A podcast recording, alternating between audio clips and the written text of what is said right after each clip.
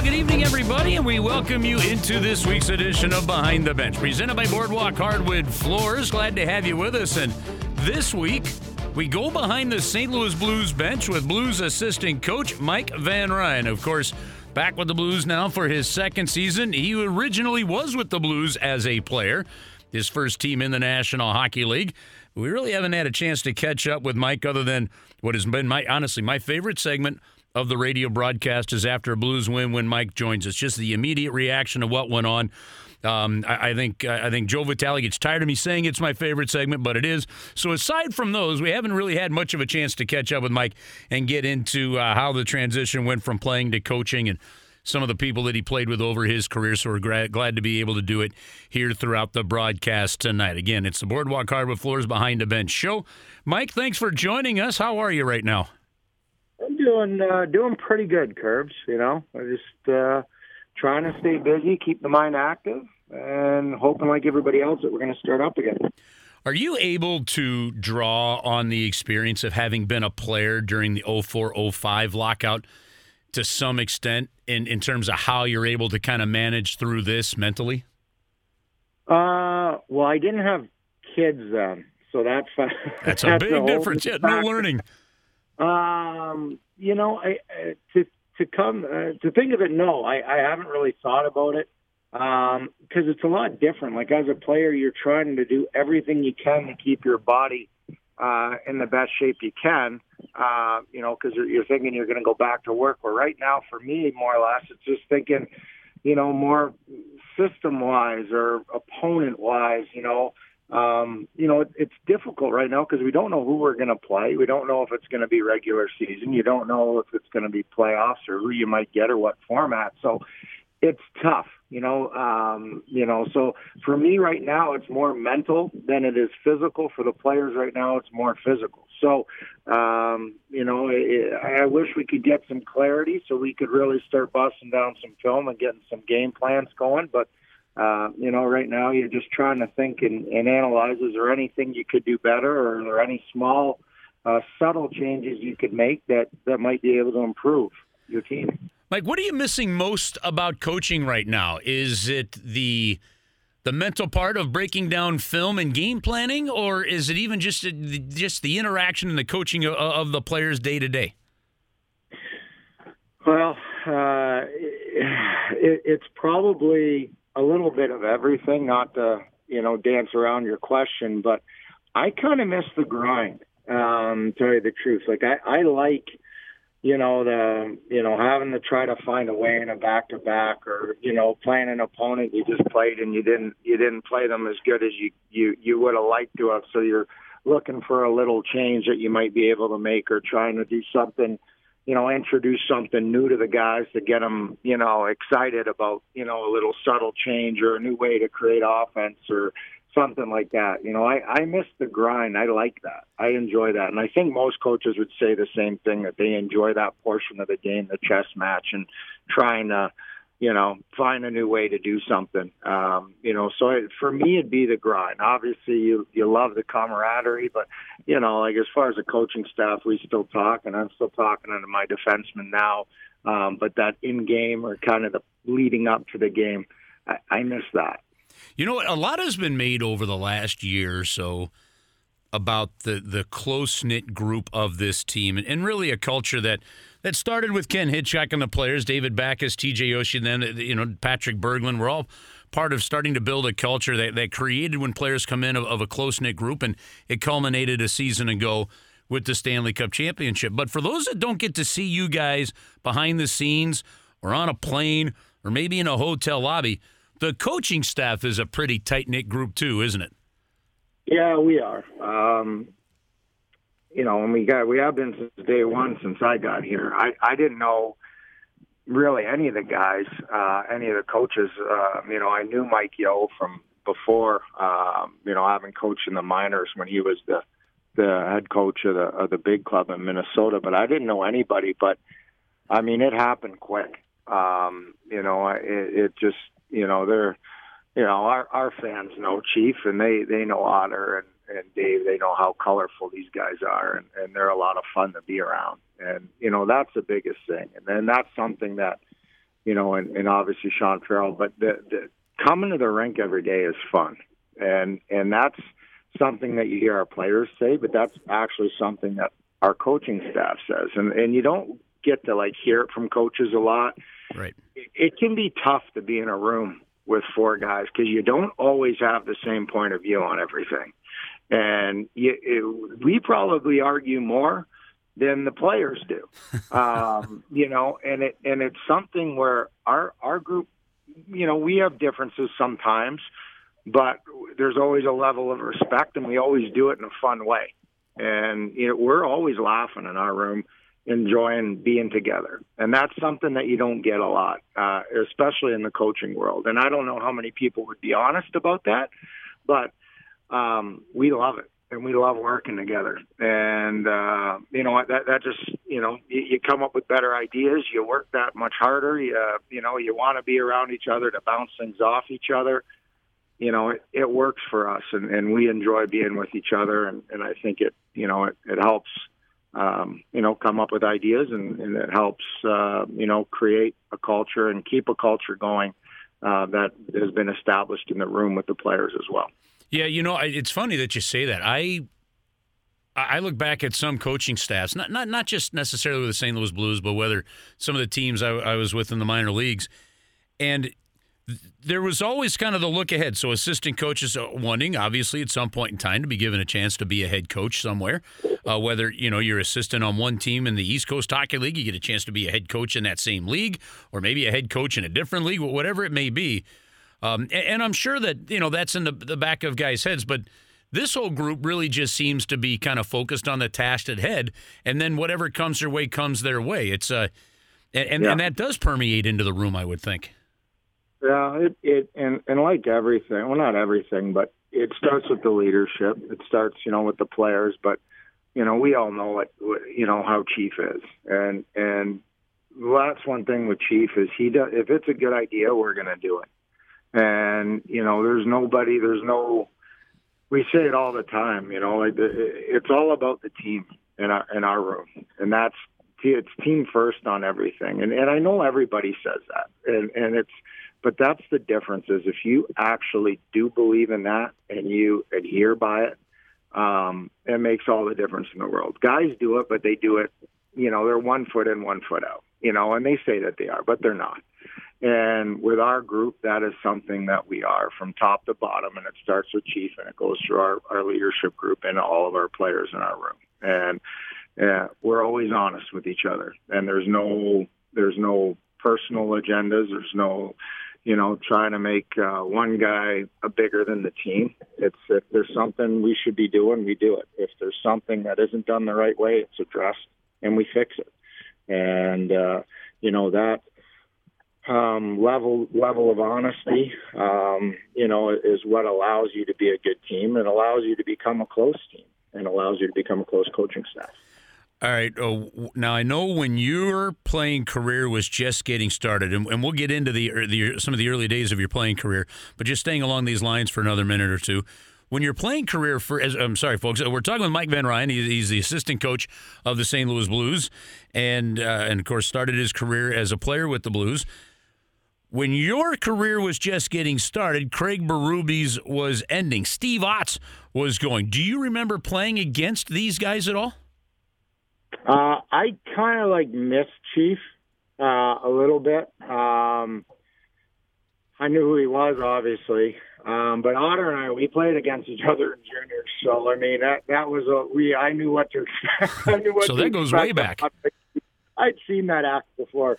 Uh, it was it was uh, you know, but there was always a level of you know, like I, I didn't play otter a lot. You know, like right. it it you know, I, I played most of my career in the in the East, uh, in Florida, and and then at the end in Toronto. So we didn't cross paths a lot. Um, you know, but it it. Uh, you know, you know the hockey world. It's small. You got lots of stories and stuff like that. Um, you know, and you know the same guys. So I mean, we have pretty fun conversations. But as far as like going head to head, uh, you know, I had that more with Otter, and he was he's a bit younger than me. He was coming in the league, and we all hated him already. He was under our skin uh, from day one.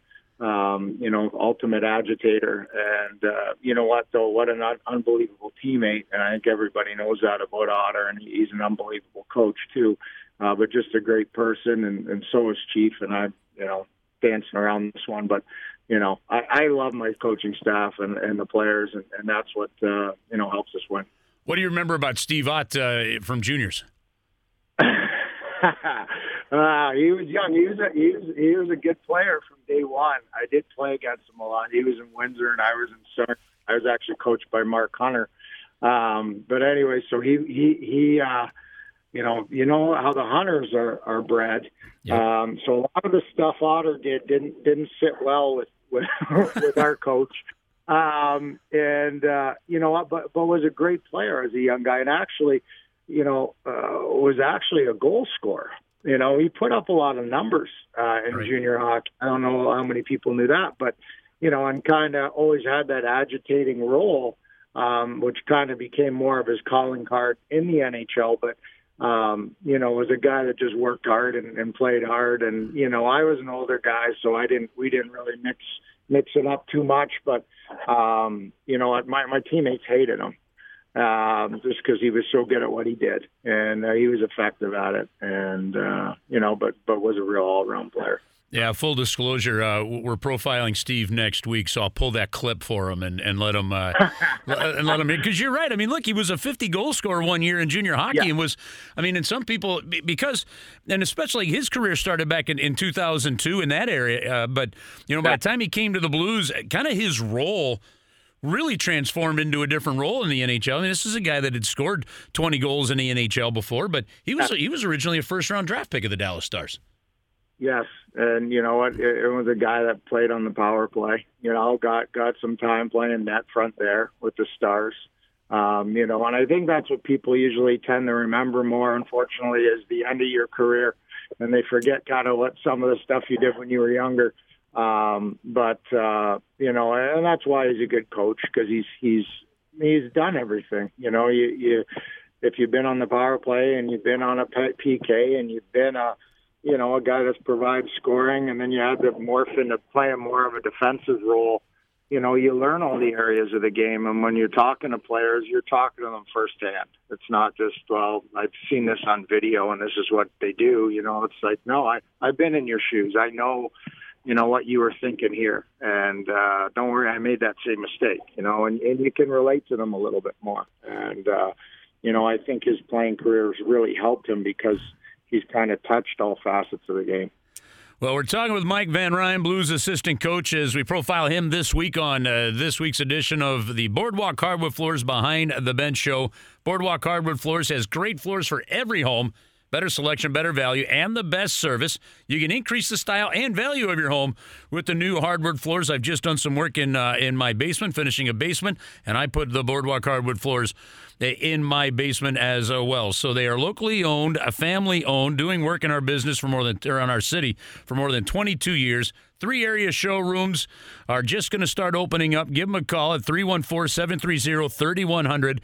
You can shop online at boardwalkhardwood.com as well. We'll take a quick break, come back right in a moment as we continue with Blues assistant coach Mike Van Ryn. And welcome back into the Boardwalk Hardwood Floors Behind the Bench show. Chris Kerber with you this week. We come your way every Wednesday night, 6 to 8 p.m. And if you missed any of these shows, you can log on to 101ESPN.com. The shows are podcasted there. And we've profiled anyone from Scotty Bowman to Red Berenson to Bruce Affleck to uh, Craig Berube, Al Arbour. Now we're talking with Blues assistant coach Mike Van Ryn. And Mike, earlier uh, in the program, one of a few weeks ago, we had a chance, and I actually had to extend the show an extra 10 minutes because Red Berenson was so doggone amazing to talk to. You played with him or for him at the University of Michigan. How did you decide as a kid growing up, kind of in that, that Toronto Mecca area there in, in London, how did you decide to go the college route first versus the junior route? Well, it, I mean, I can't lie. That that was, you know, strongly encouraged by my parents. Uh, my mom works for 3M in the medical field, so she was uh, very pro school. Um, you know, she was worried with my love of hockey that Um, if I went to junior hockey at that time, which you know it, it's different. You know, junior hockey now we we we're pretty hard on the kids about going to school and getting their degrees. At at the time when I was going through, that wasn't the case. So my parents were worried that I might not work so hard in school, might not always attend. So uh, they said the only way for him to really do well in school is to go to school. So, um, you know, we went and visited. We had a family friend, Mike Legg, who actually scored that lacrosse goal that everybody talks about now. Yeah. I have a at Michigan is from London. He was the guy that had me go down there and take a visit. And, uh, you know, and I fell in love with it. Um, I didn't know Red. I didn't know Mel or, or Billy Powers, the guys that, that the assistant coaches. Um, you know, and, and I expressed interest in it, and uh, obviously they wanted, you know, or not obviously, but they they obviously wanted me to come um, to the school. So I, I went down and, and watched games and fell in love with the atmosphere. Yost Arena is incredible. If you've never been, um, you know, it, it just the chanting fans, uh, you know, the the kid, the, the student body there, how in, you know involved they get into the game and the band. It was just I, I fell in love with it and had goosebumps and was like, man, this is where I want to play. Uh, at the time, Michigan was very good. Um, you know, they, they had some unbelievable teams. Um, we're always kind of pushing for the national championship. Um, and then obviously there was Red. And uh, my dad, being a hockey fan, never played, but but uh, you know was was an avid hockey fan. Watching the game, knew who Red was, and uh, when we went and talked to Red, I mean, he is such a bright man, um, you know, and and uh, just a great role model from talking to players and the parents there. My parents, you know, they they just trusted him. They just said, "This is this is a perfect role model. This is a perfect guy, you know, to coach and help, you know, continue to mold you into a man." And um, so it was. It just every every box was checked. Everything was, you know, it would just seem like the perfect fit. Uh, I could go there and and you know they had a spot for me where I could play right away. Um, and it, it, it was a fit, and I got lucky enough to win a national championship my first year there. And uh, you know, later on became roommates with Bob Gassoff Jr., uh, who's you know one of my best friends today still. So, um, you know, just it was a great experience. It, it just seemed like the perfect place to go. It was only three out three hours from my hometown as well, so my parents could go all the time to watch games, which was a plus. So, like I said, everything just it seemed like the perfect fit. Um, you know, and, and I just had an unbelievable experience with uh, with a great group of guys. You know, I was going back and I looked at that that team your your first year at Michigan. By the way, you're right about Yost Arena. I did I broadcasted a couple of games there when I was still uh, a student, but doing the broadcasting for Miami's hockey team. They were Miami and Michigan folks are in the same league at the time, the CCHA. And you went into Yost Arena, and I still thought one of the greatest cheers I have ever seen is when they put the opposing player in the penalty box and the whole crowd is going, oh, and the moment the, the door to the penalty box shuts, they all yell, see ya. And I thought, I, thought, I mean, that had me laughing my butt off. I, I thought it was one of the best crowd cheers I'd ever heard. Yeah, it is, and it's funny because you know the veterans, you know the guys like the seniors and the juniors. Sometimes they'll fake like they're going into the box, and they'll take a step back to try to get the crowd. You know, they try to get them, get them, uh, you know, off, off a point. So uh, it, it was always fun to see that happen. But it is, and I mean, and they have so many. I mean, they're they're chanting, you know, the whole game, and they're on the goalie, and they're I mean, it it's electric, and uh, you know, that was something I'd never seen or heard of um, until we went to the game, and it was, you know, I think I was watching the fans more than I actually watched the game the first time I went. But it, it, uh, you know, it, it definitely is unique, and it definitely, if, if you know, if people are ever in that area, I, I would strongly encourage them to go to a game and just see what it's all about. Yeah, you guys won that national championship, and going through that roster, there was not a lot of players that really went on to long NHL careers. I mean, Marty Turco, obviously uh, one that he had. A, he had a, a, really good NHL career. Bill Muckalt, played for a little while, but not a yeah. lot of others. No, um, we actually had nine freshmen, I believe, in that game too. Wow, eight or nine. Uh, we had ten in our entire class, um, so that's a lot. But we, I think we had eight or nine in the national championship game, and I think we only had three seniors. so it it was uh, you know it was Marty Turco's show. I mean, we can't lie. I mean, we knew if we could score two goals, we might win. If we got three, we probably were going to win, uh, just because he was so good.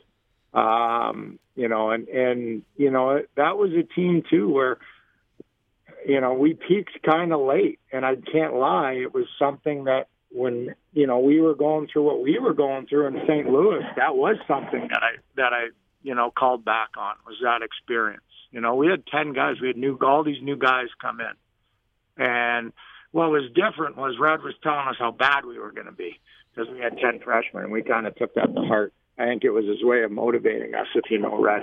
Right. Um, but you know what's different in St. Louis, we brought in a whole bunch of new faces, and you know you're bringing in high end free agents, so you know you're thinking things are just going to take off right away. But the similarity was it was it was kind of slow, you know, in in both regards, and uh, it took us a while to get going in Michigan like it did in St. Louis. And you know what? Our team just became closer and closer. The freshmen, just like our team did last, you know, did did last year too. And uh, then the ball just kept rolling and kept rolling, and we got in the playoffs, and it kept rolling. And Marty Turco and Binnington were basically the same, where you know they were shutting the door when they had to shut the door, um, and we were finding ways to score. So it was very similar and it actually happened in Boston. Oh, no kidding. so it, it was very surreal for me. It was very, you know, it, it was kind of neat. At times, I was telling myself going into say, game seven, like, can can I really go two for two or be a part of two championships in Boston? Like, what's the likelihood of this? You know, and uh, it's kind of ironic that both times I've I've gotten to take part in a championship game in Boston, we won and, and, and they both happen to be in Boston. That is fantastic. Now, what was the? Mm-hmm. Do you remember exactly what the loophole was?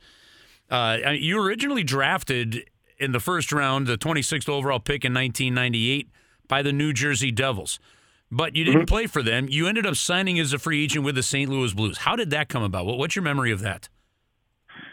Well, um, you know, Newport had obviously the, the the loophole and all that. That had a lot, and that we could talk about that on a whole nother show. Uh, you know, with all the stuff that went on with that. But well, what, what, um, what can you can you kind of give us a synopsis of what the loophole was? Well, it, I went back and played a year of junior. Um, you know, it had a bit to do with my agent. It had a bit to do probably with the Players Association. Um, back then, when I was in college uh, if you were drafted by an NHL team, you were owned until you were, I believe it was 31 years old. So basically, you were at the NHL team's mercy. Um, you know, if you uh, were unsigned and you were done playing college, or, or sorry, you were unsigned and you were done playing junior, uh, you basically either one, if you're young enough, you went back into the draft, or two, uh, if you're older, you became a free agent. So I, I was older. I became a free agent. Uh, ended up signing in, in St. Louis. So a big part of that was my agent was also Chris Pronger and Al MacInnis's agent. So um, you know, there's no better place for me to go. They felt being a young guy uh, was to go into St. Louis and, and learn firsthand from those guys because you know, as much as your coaches help, uh, your teammates are, are some of your best coaches. Um, so uh, you know, and it just so happened that I, I was lucky enough to play uh, when I was in St. Louis to play alongside Chris Pronger as my partner. So that was something kind of special and, and uh, you know, learn a lot and still a good friend with him. But that was kind of how that happened. Um, you know, I think it came down to St. Louis, LA, and I think the Rangers and Columbus were the last four teams I was negotiating with or deciding where to go and uh, ultimately decided on St. Louis. Yeah, and, I guess uh, I guess if you... it was longer, but uh, things happen, and and uh, but it was a great time over there, obviously. Yeah, I guess I guess if you're trying to make a decision and going into a situation where your defense partner ends up being Pronger, you've you've made the right call. Yeah, yeah, I was pretty. That was some of the easiest hockey I played, and as I tell people, I said like that's just. Uh, you know the importance of your teammates and you know how easy you can make the game on each other you know and and that's what he did for me when i lost him as a partner the game got exponentially harder it was uh, Yeah, yeah, it was the easiest hockey I played. You're in trouble, just give it to Bronx. You know, that's all you did. Uh, so it was, it was, it was easy. That's fantastic. We're talking with Blues assistant coach Mike Van Ryn. It's the Boardwalk Hardwood Floors Behind the Bench show. A little more on his playing career before we get into his coaching career when we come back. You're listening to the Boardwalk Hardwood Floors Behind the Bench show coming your way every single Wednesday night from 6 to 7 p.m. on your home for St. Louis Blues Hockey 101 ESPN. Again, we bring you back into this week's edition of the Boardwalk Hardwood Floors Behind the Bench Show. Chris Kerber with you, and we're pleased to be joined uh, the, for the whole show by Blues assistant coach Mike Van Ryn, who started his career with the St. Louis Blues. Now, your first game in the National Hockey League was in the 2000 2001 season. That was my first year with the Blues. You played one game, I, I, and I'll look, blunt honesty, I had to look up the game, but it was against the Arizona Coyotes and in Arizona. What do you remember about your first National Hockey League game? The first game, the first period was great. I was excited. It, was, it went really well. And then the train came off the tracks after that. Uh, I think I ended up minus two. Uh, you know, it was just a tough night. We lost the game. Um, you know, I came out of the lineup and uh, didn't go back in. Went down to the minors. I had a good, real good training camp, and it got me that first game, and and then I went down. At that point, that was kind of the model. That's kind of what we all did. Uh, Barrett Jackman, uh, myself, uh, Matt Walker, um, we all went down to the minors and played, and that was kind of what happened during that era. You know, there wasn't right. a lot of guys just came in and played. Uh, you went down to the minors, you learned what it was like to be a pro. You learned to be a good, you know, a, a good pro teammate. You learned to make your mistakes down there that didn't cost the big club. Um, the game was played differently. It was a chess match. There wasn't, you know, I mean, some of these games now almost looks like shinny hockey, end to end stuff. Um, that wasn't the way the game was played then. So, you know, I had a lot to learn coming out of college, and it just showed, you know, in that first game. You know, I got by for the first 20 minutes, but that next the next 40 after that were quite difficult. And uh, you know, it's hard as a young defenseman to play in the league. It was hard then; it's even hard now. Um, so I had to go down to the minors and learn my craft, and and uh, it was great for me. I, I I I think the minors are a good thing for hockey players. How okay, it, not only just trying to develop it, and when I've talked to, to Al to Chris Pronger, to, to, to, many other defensemen that have played in the National Hockey League, they talk about it taking a while to, to really develop and that game grows. And shoot, I mean, even we're seeing that with, with a guy like, like Colton Parayko right now. But having said that, how much and how hard, though, were the early career injuries you dealt with in terms of getting through those just to continue to get back on the ice to get that development going? You you dealt with some injuries yeah. those first few years.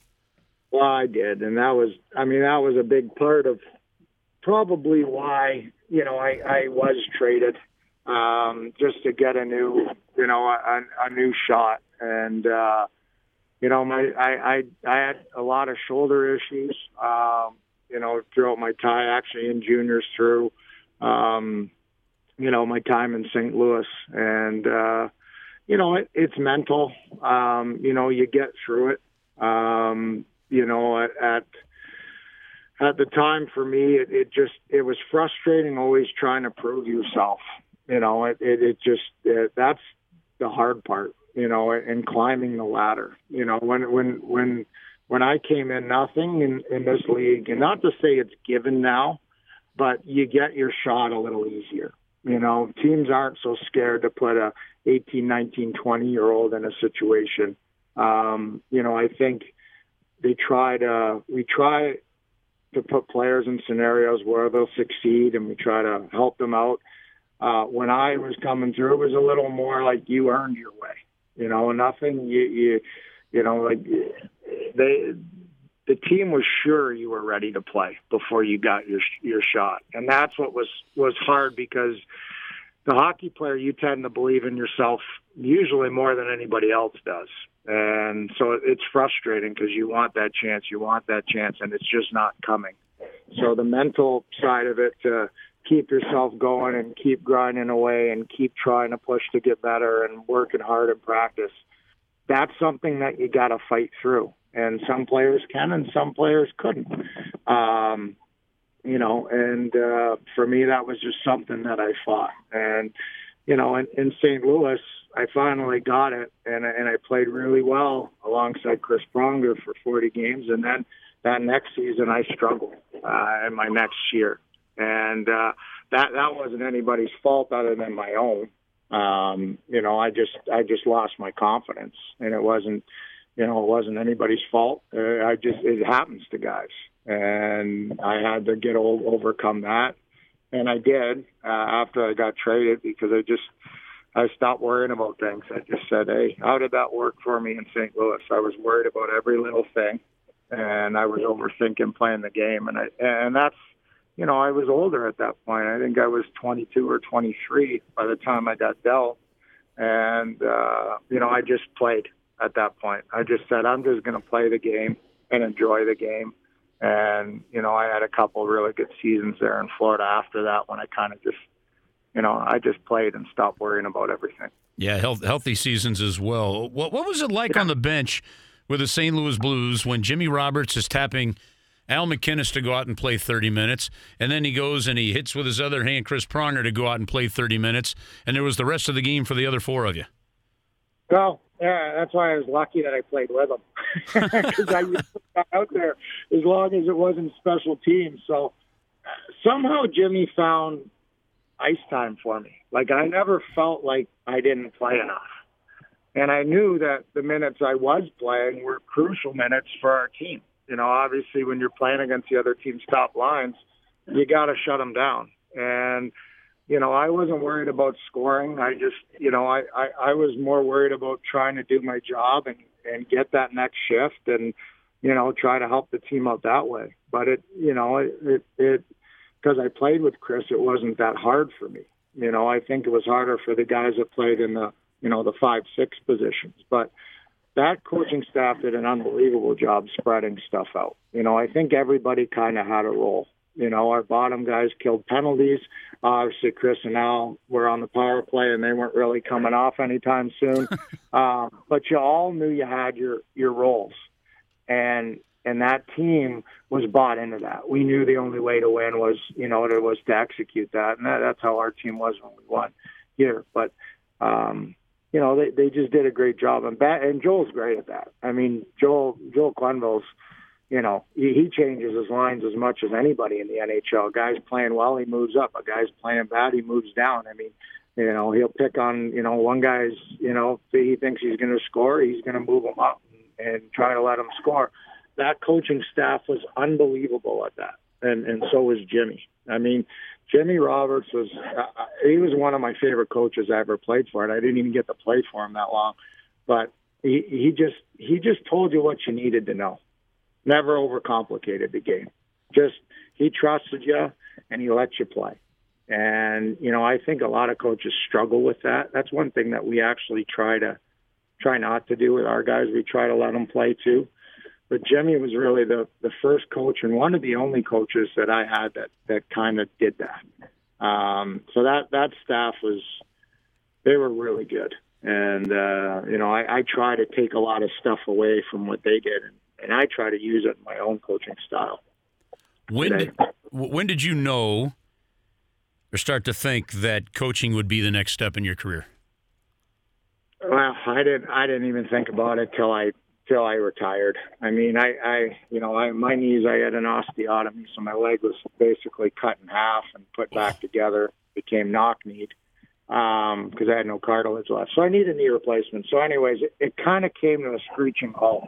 I was in Toronto and I was playing really well, and I thought, man, I found another home like I had in Florida. I was there for six years or something like that in Florida. I thought, oh, this is great. Brian Burke loves me.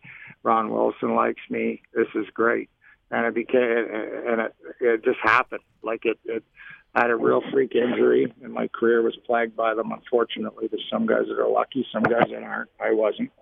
Um, and it, it just it ended, and I didn't know what to do. I was sitting at home, and I was like, man, I, I just turned 30, so I was still young. I thought I was going to play because I could skate. I thought I was going to play till I was, you know, 36.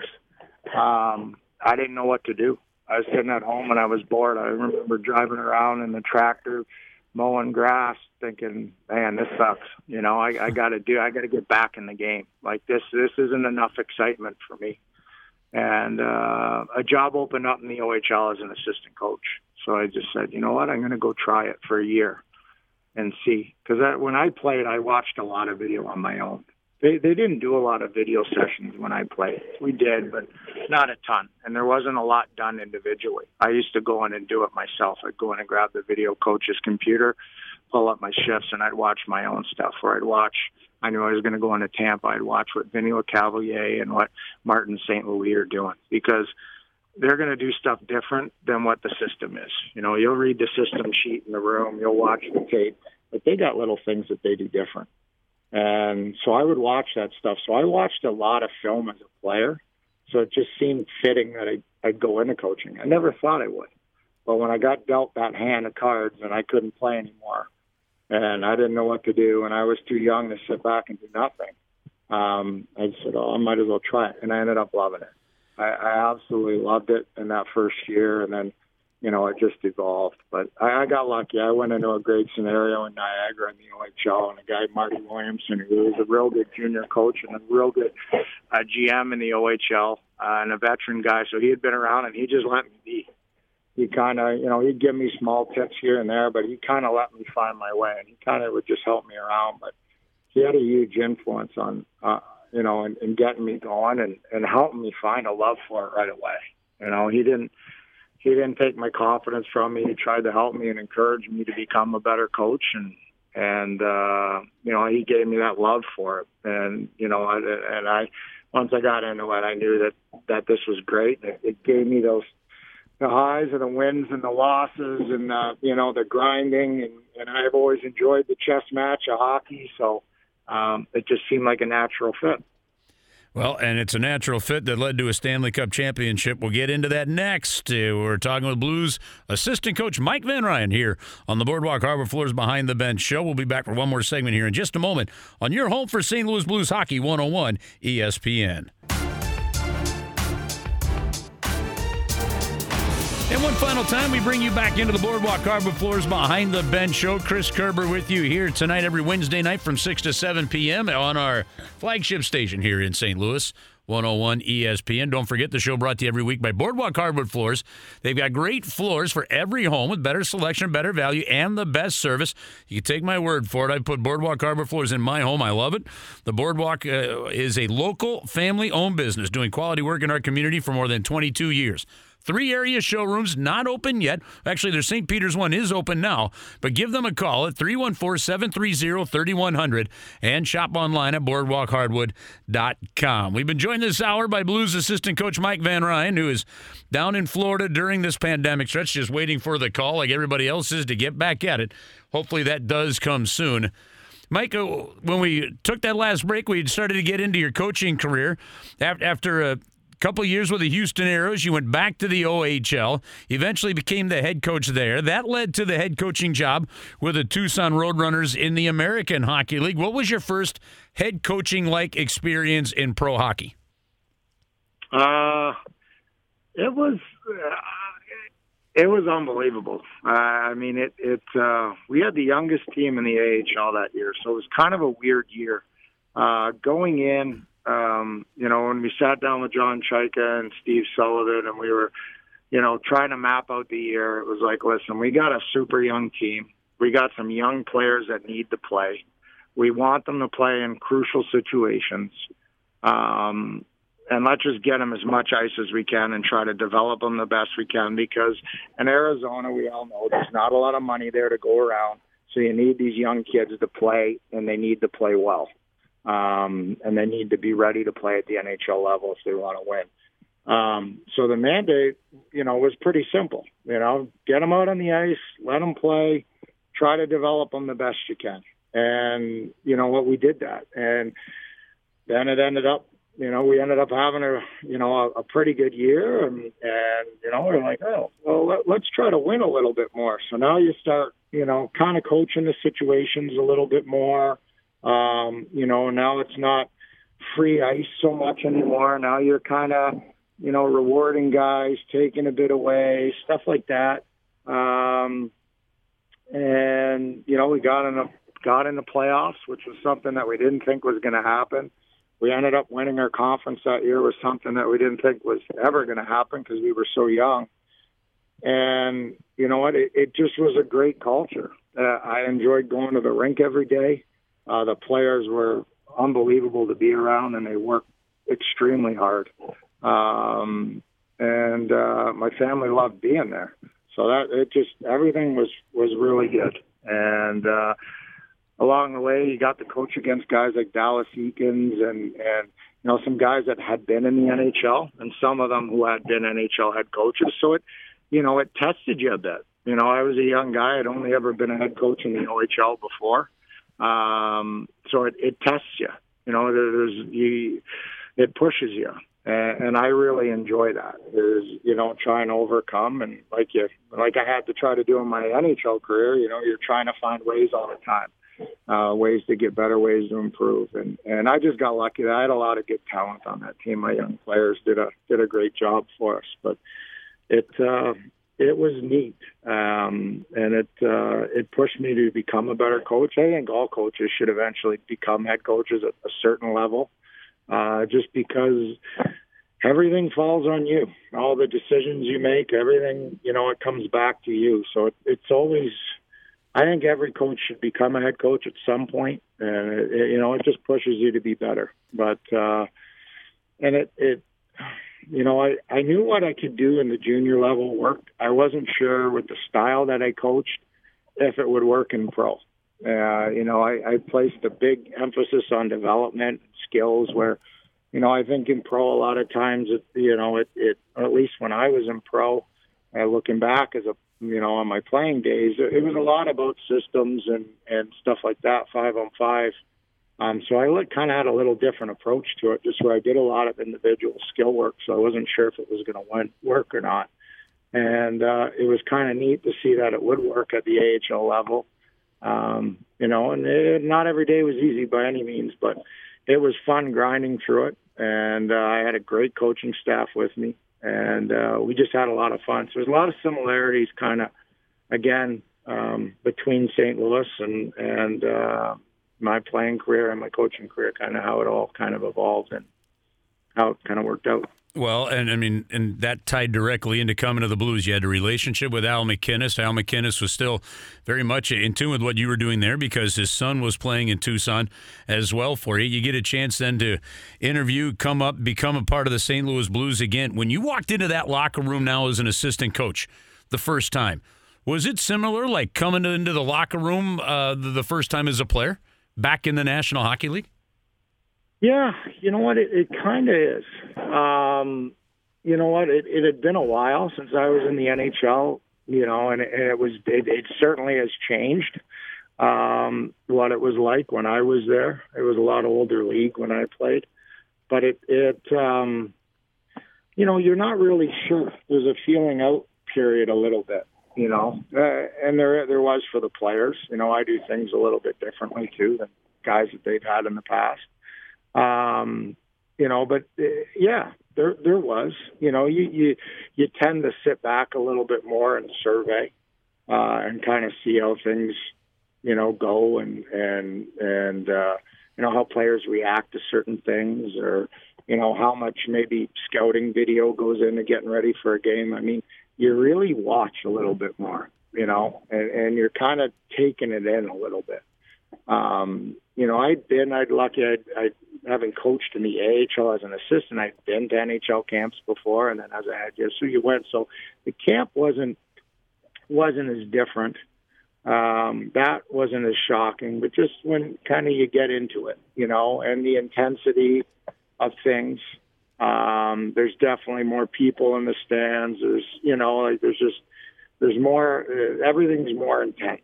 You know, you got to answer to more people. Things aren't going good. Army's going to come down. He's going to want answers. You got you got people to answer to too, and uh, that was the thing when you're in the A. You, you basically run it. You know, nobody questions or you just you're, you're there running it, and they trust you to run it. And the OHL, you're kind of like the GM a little bit, or you know, I, I had a big say in it when I was in Kitchener, so there wasn't as much answering. Where when I came to St. Louis and things weren't going good at the start, there's a lot of questions going around. So I mean, it it it it was a different experience than I had ever been through. And, and again, it it just comes down to persevering, and and you gotta you gotta look for ways. You know, I, I think that's the that's the thing. Like if you want to be successful, I I think in anything if you just sit back and, and your status quo, you might be good for a little bit, but you're going to get surpassed. And I think just always looking, how do you get a little bit better? How do you do things a little bit better?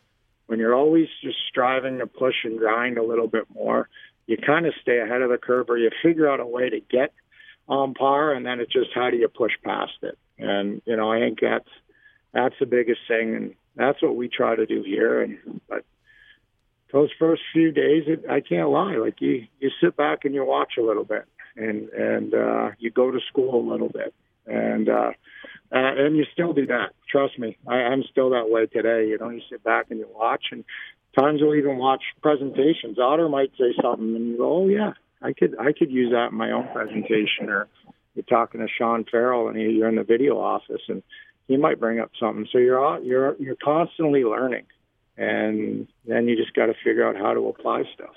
What was the final 60 seconds of game seven like for you last year in Boston? I can't lie. It was kind of like my first game pro. I did a really bad job describing you the last 40 minutes because it kind of just went by. Um, for me, it wasn't as slow as what everybody, you know, a lot of people will probably say, you know, it feel like it took forever that game for me felt like it was over in a blink of a, a, a blink of an eye. Like it, it, it was done. And, you know, I was sitting, uh, next thing I know, I'm standing on the ice with my parents and stuff. And I'm, you know, they're all jumping around. I'm like, I'm just trying to take this in right now. Like that happened so fast. That was crazy. And, you know, I, I just remember standing on the bench, like we scored and we got up and we had a pretty good lead. And I just remember telling the guys just keep going, keep doing what we do. You know, like don't let it become emotional. You know, and and that that's all I kind of remember out of the whole thing. Tell you the truth, like it it it. Yeah, I can tell you details of what happened in the game, but it it you know it just it went by fast for me, and uh, you know it, it I can't really describe it. You know, it, it was just I think you get into the moment as a coach and you're just in the moment. You know, like it. it I don't know. It's tough to describe. I, I it, it just went by quick for me, and you know, uh, just seeing the guys like get that excited and seeing them like that's the biggest thing. One of the biggest things for me in coaching is just is it's fun to watch your players get rewarded. It's fun to watch them get excited about stuff it, like it's all it's all about them. And Chief says it all the time. It's about the players, and that's what it really is about. And and yeah, we grinded with them, but they do all the work. They're the guys out yep. there. They're the guys putting it on the line. They're the guys battling through injuries. They're the guys, you know, battling through mental, whatever they got to go through. Um, seeing those guys, Jay Bouwmeester win, um, you know, like stuff like that. You know, seeing Ryan O'Reilly come here and win, seeing Jordan Binnington, who was in the minors that year, win. You know, seeing a young guy like Vince Dunn, who didn't take it for granted at all, winning early in his career. You know, uh, a guy like Pat Maroon, like all these guys, Steiner, like Steiner. I played with Steiner in Toronto. Seeing him win, like it was, it was awesome. And, and that's, I think that was one of the biggest things was just seeing you know, I'm going, man, they did it. You know, we did it. It was it was cool. And then you start thinking about the parties that are going to happen and all that after. But it that was that was a huge thing for me. It was just you know seeing these guys and you know, and then after it, it, you know it, it sinks in. But it took a while for me. That it, it, it really did. Well, we're talking with Blues assistant coach Mike Van Ryn here on the Boardwalk Hardwood Floors Behind the Bench show, and once again. We're going to bring you some overtime. We'll take a quick break. When we come back, a little behind the bench, a little BTBOT. Put that one in your acronym hat. Behind the bench overtime. We've got to talk uh, to Mike Van Ryn about one of his uh, closest friends, Jay Bouwmeester, and also just really putting into perspective the last 18 months as a coach in the National Hockey League. So, overtime on Behind the Bench coming your way next. Stay tuned. We'll bring you right back in a moment on 101 ESPN. All right, we welcome you back into a little extra hockey, free hockey right here on 101 ESPN. A little behind the bench overtime brought to you by Boardwalk Hardwood Floors.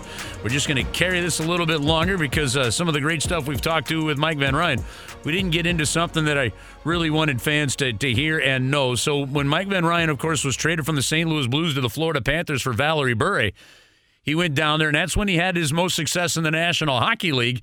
And of course, one of his teammates, and it became not only a line mate and a close friend, was Jay Bouwmeester. Well, Mike, you came back to the National Hockey League. You're an assistant coach, and one of the guys you are now coaching was Jay Bouwmeester.